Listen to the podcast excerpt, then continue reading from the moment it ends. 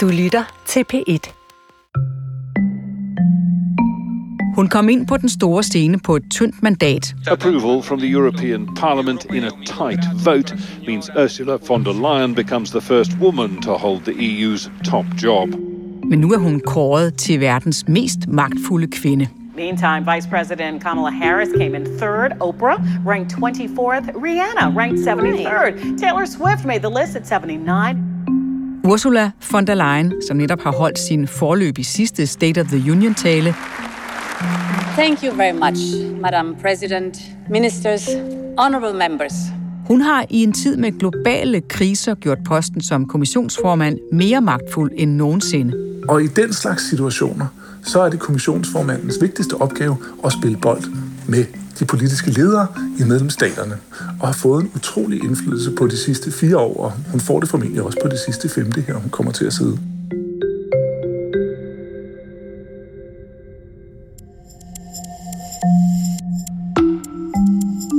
Mit navn er Britta Kvist, og senere i dagens udsyn skal vi i biografen. Лак уже сжат. Осталось только двинуть этим Донбассом, чтобы катились до самого Ростова. Vi skal se en to timer lang russisk spillefilm, der vender Ukrainekrigen på hovedet og gør ukrainerne til skurke og krigsforbrydere i ledtog med Vesten.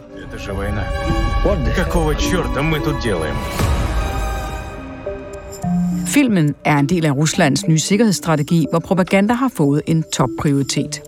Propagandas funktion er at tage det komplekse, forvirrende virkelighed, og så øh, gøre det så simpelt som muligt. Der er det gode, og der er det onde. Og det er sandelig det, filmen gør. Den prøver på at forsimple virkeligheden så meget som muligt til forhold for den russiske stat, som sjovt nok betaler for filmen.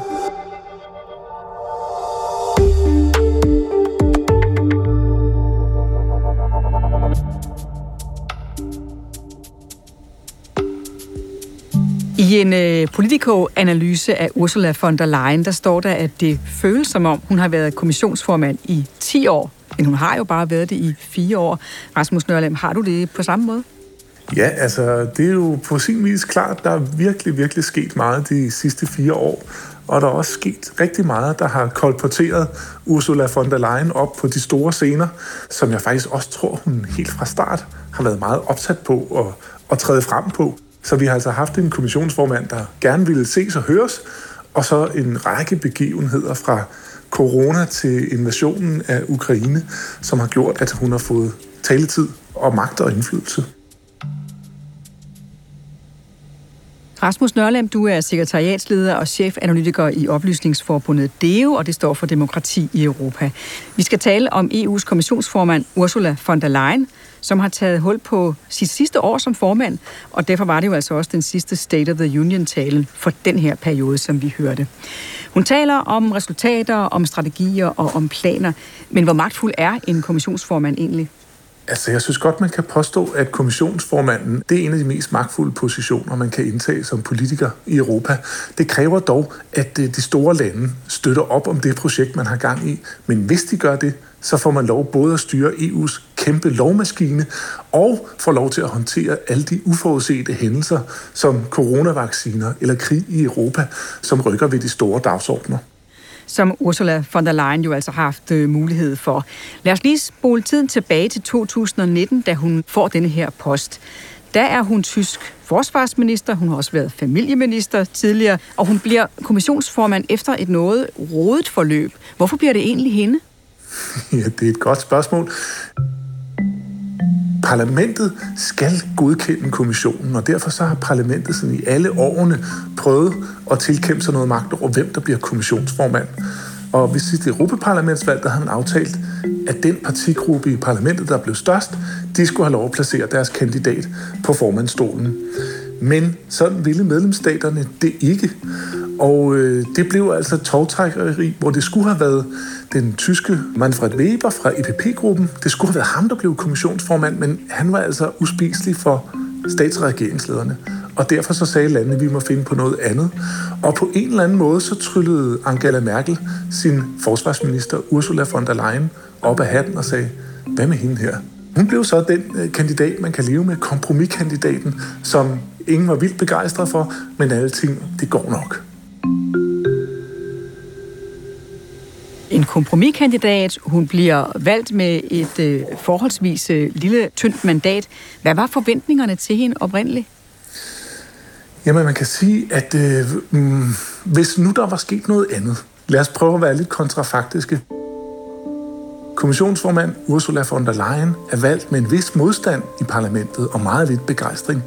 Hvis vi havde fået en normal EU-periode, så ville der nok være sket det, at der skulle køre en masse lovgivning, og der ville Ursula von der Leyen altså være presset fra parlamentet.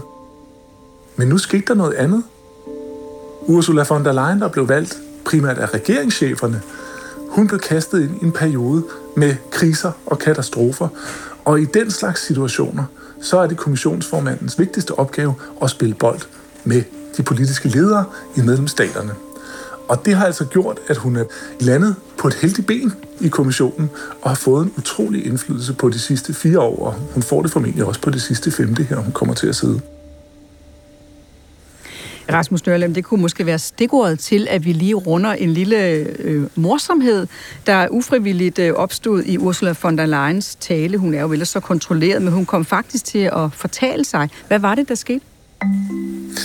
Jamen altså, Ursula von der Leyen, der er valgt på et spinkelt mandat fra parlamentet, skulle holde sin tale i høj grad til parlamentet, og også til EU's borgere, men hun står i parlamentssalen og holder sin tale. Og der kom hun til at henvende sig til parlamentarikerne og sige, Honorable member state, honorable members. Kære medlemsstater og ikke medlemmer af parlamentet. Og det vagte altså en del øh, moro nede i salen, og også senere i spalterne på, på dem, der følger med den slags. Fordi øh, det må være sådan et Freudian slip, tænker man, hvor hun taler til dem, der faktisk har valgt hende og været hendes venner hele vejen igennem, nemlig medlemsstaterne. The next sentence is, this is on our shared interest. Parliament, member states and commission. Det er altså simpelthen sådan en vidighed lyder, når man er virkelig EU-interesseret. det er sådan en det meget nørdet variant. Det er godt, vi har dig til at forklare den, så vi kan grine med alle sammen. Super. Lad os prøve at se lidt nærmere på det, som hun så har haft travlt med, som du beskrev her. Hun bliver kommissionsformand, som sagt, i 19, og så kommer øh, kriserne ellers, og øh, selvom det virker som om, det er måske er længere siden nu, så var det jo simpelthen corona, der ret hurtigt kom til at præge hendes formandsperiode. Hvordan klarede hun umiddelbart det? Der skete faktisk noget ret vildt, synes jeg, nemlig at med Ursula von der Leyen ved roret, så lykkedes det EU at få forklaret medlemsstaterne, det nytter ikke noget, at I løber rundt hver især og prøver at købe vacciner. Så bliver der konkurrence mellem os, og det bliver sværere for os alle sammen. Hvad med EU tager opgaven? Og så skete der simpelthen det, at det gik medlemsstaterne med til. Og for første gang så vi medlemslandene, der lagde spørgsmål om, om liv og død, borgernes helbred, i hænderne på EU. Jeg tænker, Ursula von der Leyen er ret glad for det, du fremhæver her, fordi Rasmus Dørlem, der var der også kritik af hende, at øh, hey, var den ene stat ikke ved at snuppe Bestemt. masker og vacciner for snuden af den anden, inden det gik sådan, som du beskriver her? Bestemt, der var masser at være utilfreds med, og der er jo også sket, altså når man laver den slags øh, moves i europæisk politik på tværs af hvad der ellers har været kutumer, hvad der står i øh, lovgivning og traktater, så laver man også fejl, og det har Ursula von der Leyen bestemt også gjort. Blandt andet er nogle af de sms'er, hun har udvekslet med store medicinalfirmaer, de er på bekvem vis forsvundet siden, så man ikke har kunne afgøre, hvordan kommissionen egentlig præcis agerede, og om de var under indflydelse af nogen. Så det er ikke sådan, så, så alt har været en dans på roser for Ursula von der Leyen i coronaperioden, men det overordnede indtryk efter corona klingede af, var, at, at EU havde klaret det relativt pænt. Og efter corona klingede af, siger du så, 2022 angriber Rusland Ukraine, og så er der en fuldstændig ny politisk dagsorden. Der ser man jo de samme lande optræde med EU-hatten på og NATO-hatten på, så meget af støtten til Ukraine bliver jo sendt afsted som enkeltlande eller i NATO-regime. der sker også rigtig meget i EU-regi. Hvad er det for en rolle, Ursula von der Leyen spiller i den krise? Man kan sige, at det, der blev øh, med det samme alfa og omega for EU, da Rusland angreb Ukraine, det var at finde sanktionsmuligheder, sanktionsvåben mod Rusland. Og der er det altså EU, der træffer beslutningerne. Og det var Ursula von der Leyens store opgave at finde ud af, hvor langt kan vi drive enigheden med lande som for eksempel Ungarn, hvor Viktor Orbán har haft meget, meget tætte forbindelser med Rusland, men sådan set også alle de andre lande, som vi har hørt meget om, der var afhængige af russisk gas. Hvor langt kan vi drive sanktioner mod Rusland? Og det var en opgave, hun tog på sig, og for øvrigt lynhurtigt bakket op af lande som Polen. Polen, som ellers har været lidt en paria med dårlige vilkår for menneskerettigheder, homoseksuelle og retsstat, det er pludselig blevet til Polen, der bakker op om EU-sanktioner, der tager flygtninge osv. Så hun fik altså en rolle som den store kompromismager i en meget svær krisetid, hvor hun både skulle håndtere sanktioner med Rusland, flygtninge fra Ukraine, og så alle de forskellige former for hjælp, man nu har prøvet at yde med ikke bare våbenleverancer, men også øh, handel med korn, øh, udveksling af varer, øh, visumfrihed og alle mulige andre ting. Nu spurgte jeg indledende, hvor meget magt har en kommissionsformand, og det der er jo et formelt svar på. Og så er der alt det, du er inde på her. Hvad har hun egentlig selv gjort for at fylde den rolle ud? Skal vi forstå det sådan, at hun er blevet stærkere igennem de kriser, corona, Ruslands angreb på Ukraine og EU svar, som du beskriver her? Ja, det synes jeg helt klart, hun har. Måske lidt overraskende for de fleste, så har den valgperiode, vi er i nu, altså de sidste fire år, der har det været sådan, at der er meget mindre EU-lovgivning, end der plejer at være. Man kan sige, at øh, lovgivningsmaskinen har stået lidt stille, fordi der har været så meget fokus på alt det uforudsete. Og når man har Ursula von der Leyen ved roret, som altså ikke sidder så sikkert i sadlen i forhold til lovgivningen, fordi parlamentet er lidt, har været lidt tvivlende over for hende, jamen så har hun været den helt rigtige spiller til at håndtere medlemsstater og kriser. Og jeg synes også, man må sige, at hun er vokset med opgaven. Selvom der så også er en del opgaver, jeg mener, hun bestemt ikke har været særlig heldig med eller dygtig til at løse, så er der altså de her to, coronakrisen og krigen i Ukraine, som hun har markeret sig stærkt på. Så hun bliver sådan set øh, mere og mere magtfuld, og mere og mere vant til at have magten. Men Rasmus Nørlem, der er jo ikke et eneste europæer, der nogensinde har stemt på hende. Så er det egentlig ikke et demokratisk problem? Du siger selv, det er måske den mest magtfulde øh, stilling i Europa. Det er helt klart et demokratisk problem, at vores mest magtfulde politikere i EU ikke kan holdes til ansvar direkte af vælgerne. Det synes jeg. Ja, det, det kan der vist ikke være nogen tvivl om. Man har så også lavet den ordning af nogle forskellige grunde. Man har sagt, at øh, det er godt at have nogle politikere, der er fjernet fra populismen, der er fjernet fra tilfældige holdninger, og som kæmper for sådan det fælles bedste og Europas bedste. Og rent praktisk er det også sådan, at øh, medlemsstaterne er nok lidt nervøse for, hvis man får sådan en, en rigtig folkevalgt præsident. For indtil videre, jamen, så er det jo sådan, at de store lande kan sige, Macron kan møde op og sige, at der er 65 millioner franskmænd bag mig, og Scholz kan komme med sine 85 millioner. Men hvis der er en folkevalgt præsident i EU, så er det jo en person, der repræsenterer alle 450 millioner borgere. Og så har vi altså pludselig en magtfaktor, der på hvad skal man sige, den demokratiske legitimitet og folkelige opbakning stikker hver og en af statsregeringslederne. Og det er de nok ikke øh, helt modne til at acceptere. Du taler om parlamentet og om de stærke lande i EU, men jo faktisk ikke en øh, pind om, hvad europæerne synes om hende. Tror du, det alligevel er lykkedes hende, selvom hun ikke skal bruge vores stemmer, at gøre Europa mere relevant og tættere i de år, hun har siddet ved magten? Jeg tror på mange måder, at øh, borgeren har oplevet, at hun har leveret noget krisehåndtering, nogle krisefonde, de her Next Generation penge, som man bestemt ikke skal kæmpe sig af betydning af, slet ikke i de sydeuropæiske lande. Og hun har leveret på krisehåndtering i forhold til Ukraine langt hen ad vejen.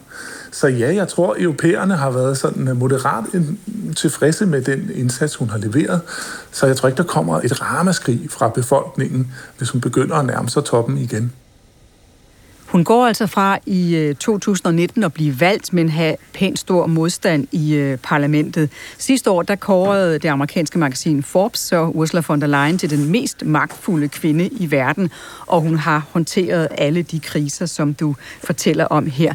Er det en magt, som ligger i embedet kommissionsformand, eller har hun skabt den selv, Ursula? Der ligger meget magt i øh, kommissionsformandsposten, det er der slet ikke nogen tvivl om.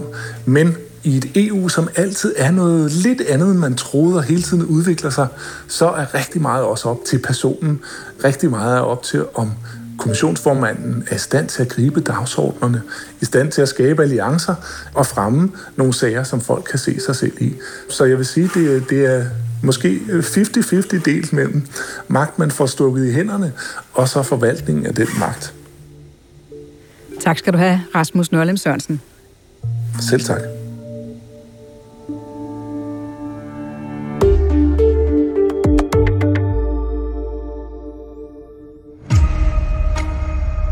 У нас есть уникальный свидетель произошедшего, известный музыкант, господин Дэниел Коэн.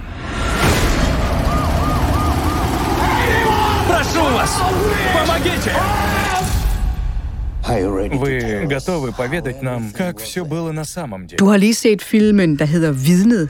Ifølge den film, hvem er det så, der begår krigsforbrydelser i Ukraine? Det gør ukrainerne i samarbejde med vestlige medier, som hjælper Ukraine med at frame Rusland. det korte budskab er, Ukraine er de onde, og Rusland er de gode. Evgeni Kulovchenko, du er adjunkt på Institut for Statskundskab ved Københavns Universitet. Du forsker i politisk kommunikation, i disinformation og i propaganda. Vi skal tale om en ny russisk film, en propagandafilm. Vidnet hedder den, og øh, det hedder den, fordi hovedpersonen Daniel Cohen, som vi følger filmen igennem, bliver vidne til, hvad der ifølge filmen i virkeligheden foregår i Ukraine.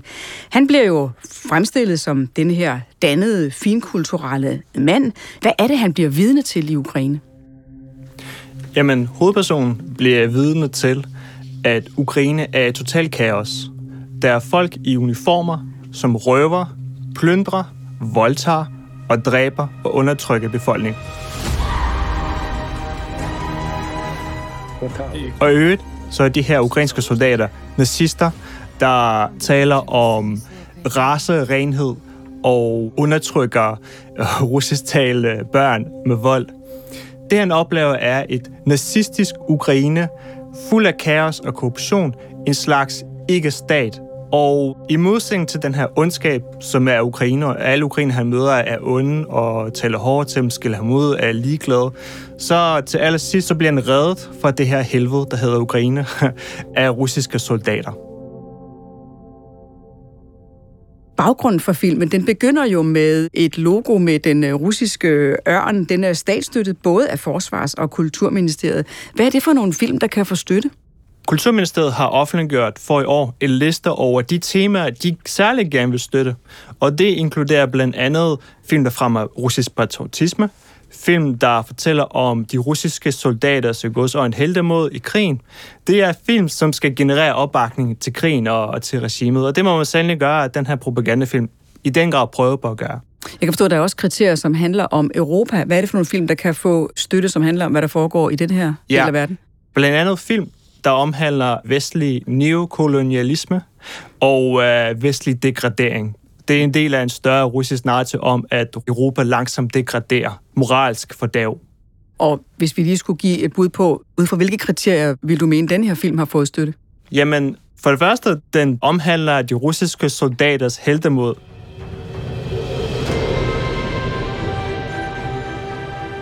Den prøver på at fremme russisk i går som patriotisme. Jeg tror snart, det er nationalisme.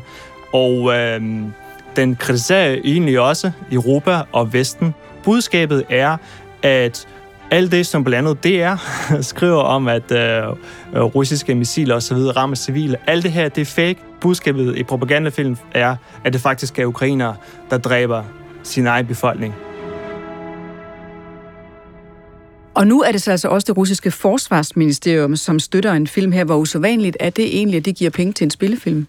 Jeg ved ikke, hvor mange penge de giver til spillefilm, men Forsvarsministeriet har blandt andet en nyhedsmedie, der hedder Zvezda, som er en ganske almindelig nyhedsmedie, som tilfældigvis er finansieret af Forsvarsministeriet og fremmer selvfølgelig staten.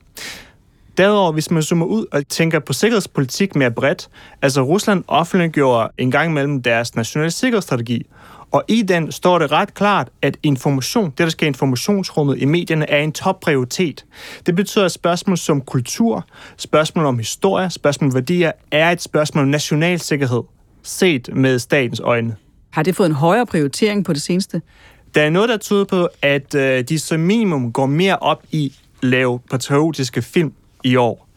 Og de går meget mere op i kontrol, censur. For eksempel, vi har set øh, for i år opdatering af lovgivning, censurlovgivningen, der nu kan give folk op til 15 års fængsel, hvis de siger noget forkert om krigen. det er klart en eskalering og øget kontrol af informationsrummet. Derudover har vi set rigtig mange tiltag både i skolen og i historiebøger og kontrol over lærer, der peger på, at staten vil gerne kontrollere informationsrummet endnu mere end tidligere. Du fortæller, at den giver det her billede af et Ukraine i kaos, af ukrainerne som nazister og som dem, der står bag krigsforbryderne. Er der en scene, du kunne trække frem, som viser det? Der er masser af scener. Næsten hele filmen er en samling af scener, der viser, hvor onde Ukraine er.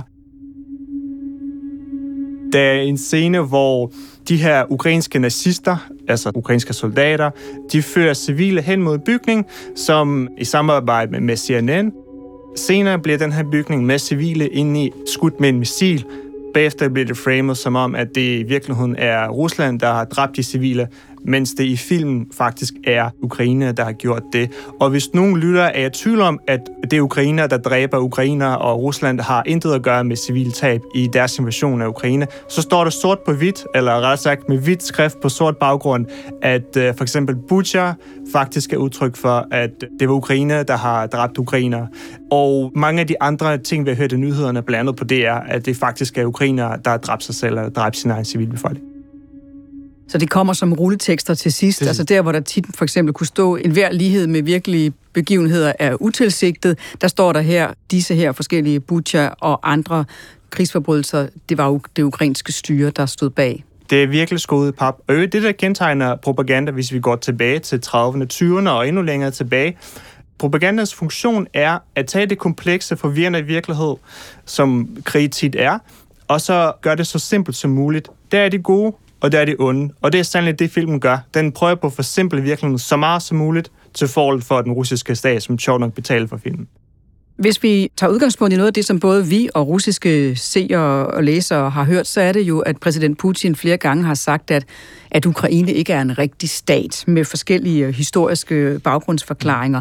Er det også afspejlet i den film her? Der er også nogle scener, hvor øh, en person siger, altså en ukrainer siger, at Ukraine bare lader som om det er en stat. Der er også en scene, hvor en præst i Ukraine begraver en russisk krigsfang, der blev henrettet af ukrainske nazister, og efter han blev tortureret, hvor han hædrer den russiske soldat for at forsvare vores fælles fædreland. Altså budskabet er, at russer og ukrainer er i virkeligheden bruderfolk. Men derudover, altså Putins fortælling om Ukraine som en slags ikke-stat har både, både historiske rødder, men det er også en fortælling om, at altså, det er ikke en stat, som er i stand til at skabe orden. Altså, hele filmen handler om kaos. Der er korruption. Politiet gør ikke deres arbejde. Der er ikke styr på noget som helst. Пап, ты хорошо сыграл? Сыграл с душой, сынок. А когда ты возвращаешься?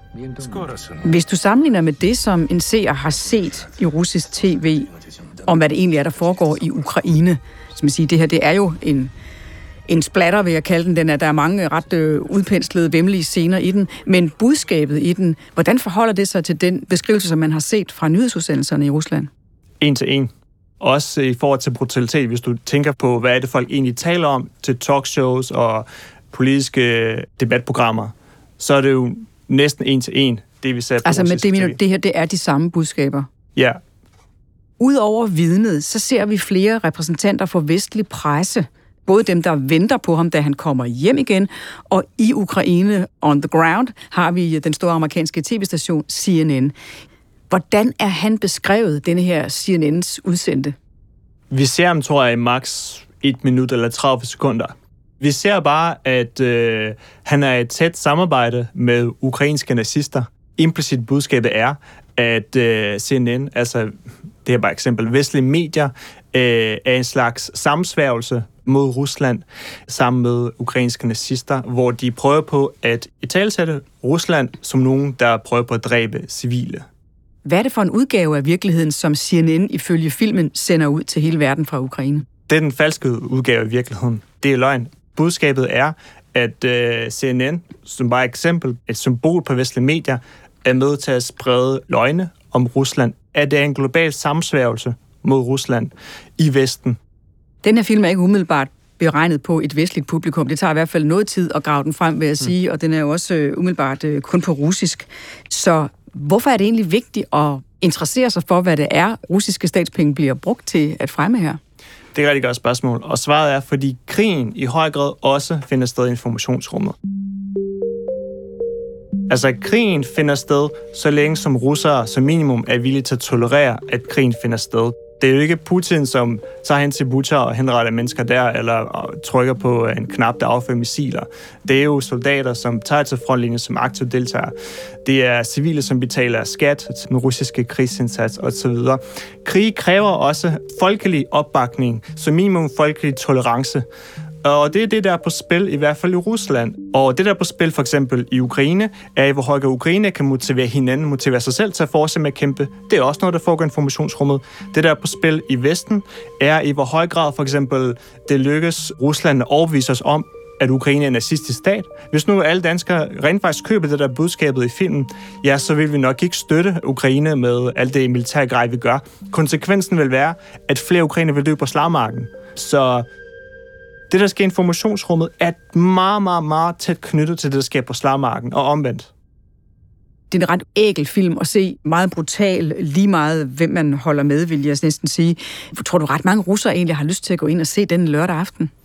Mit bedste bud vil være, at øh, relativt mange russere vil ikke se det, fordi relativt mange russere prøver på at putte krigen på afstand og fortsætte med deres almindelige hverdag. Men der er selvfølgelig en kerne af russere, som aktivt deltager i at støtte krigen. Og selve filmen er jo nok beregnet til et publikum, der som minimum passivt allerede synes, at krigen er som minimum okay, eller støtter Putin. Er de russiske propagandafilm, som jo fandtes også i sovjettiden, er de meget mere raffinerede og professionelle nu om stunder? Altså, denne film er på en måde raffineret. Hvis nogen er i tvivl om, hvad budskabet er i denne film, så kommer en bogstaveligt talt sort på hvidt til sidst på skrift. Altså, det er så direkte, som noget overhovedet kan være. Hvis vi kigger på Ruslands historie, så har vi set meget mere raffineret propagandafilm gennem tiden. En stor del af film i Sovjetunionen handlede også om Ukraine.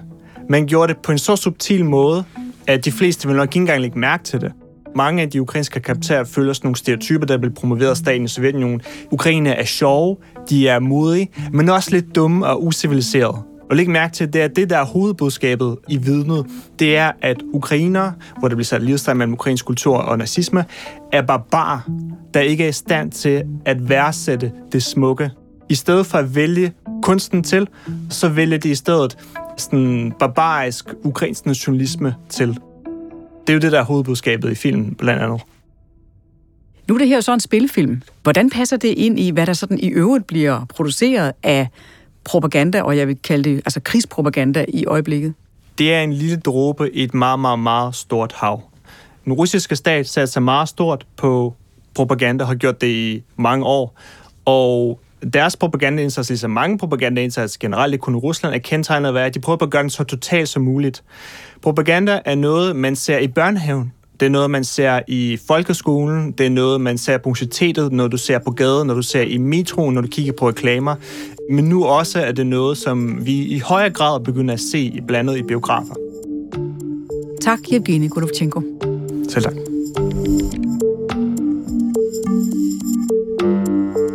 Det var alt fra Udsyn i dag. Husk, at du kan finde os i øh, DR Lyd fra klokken 15 alle hverdage.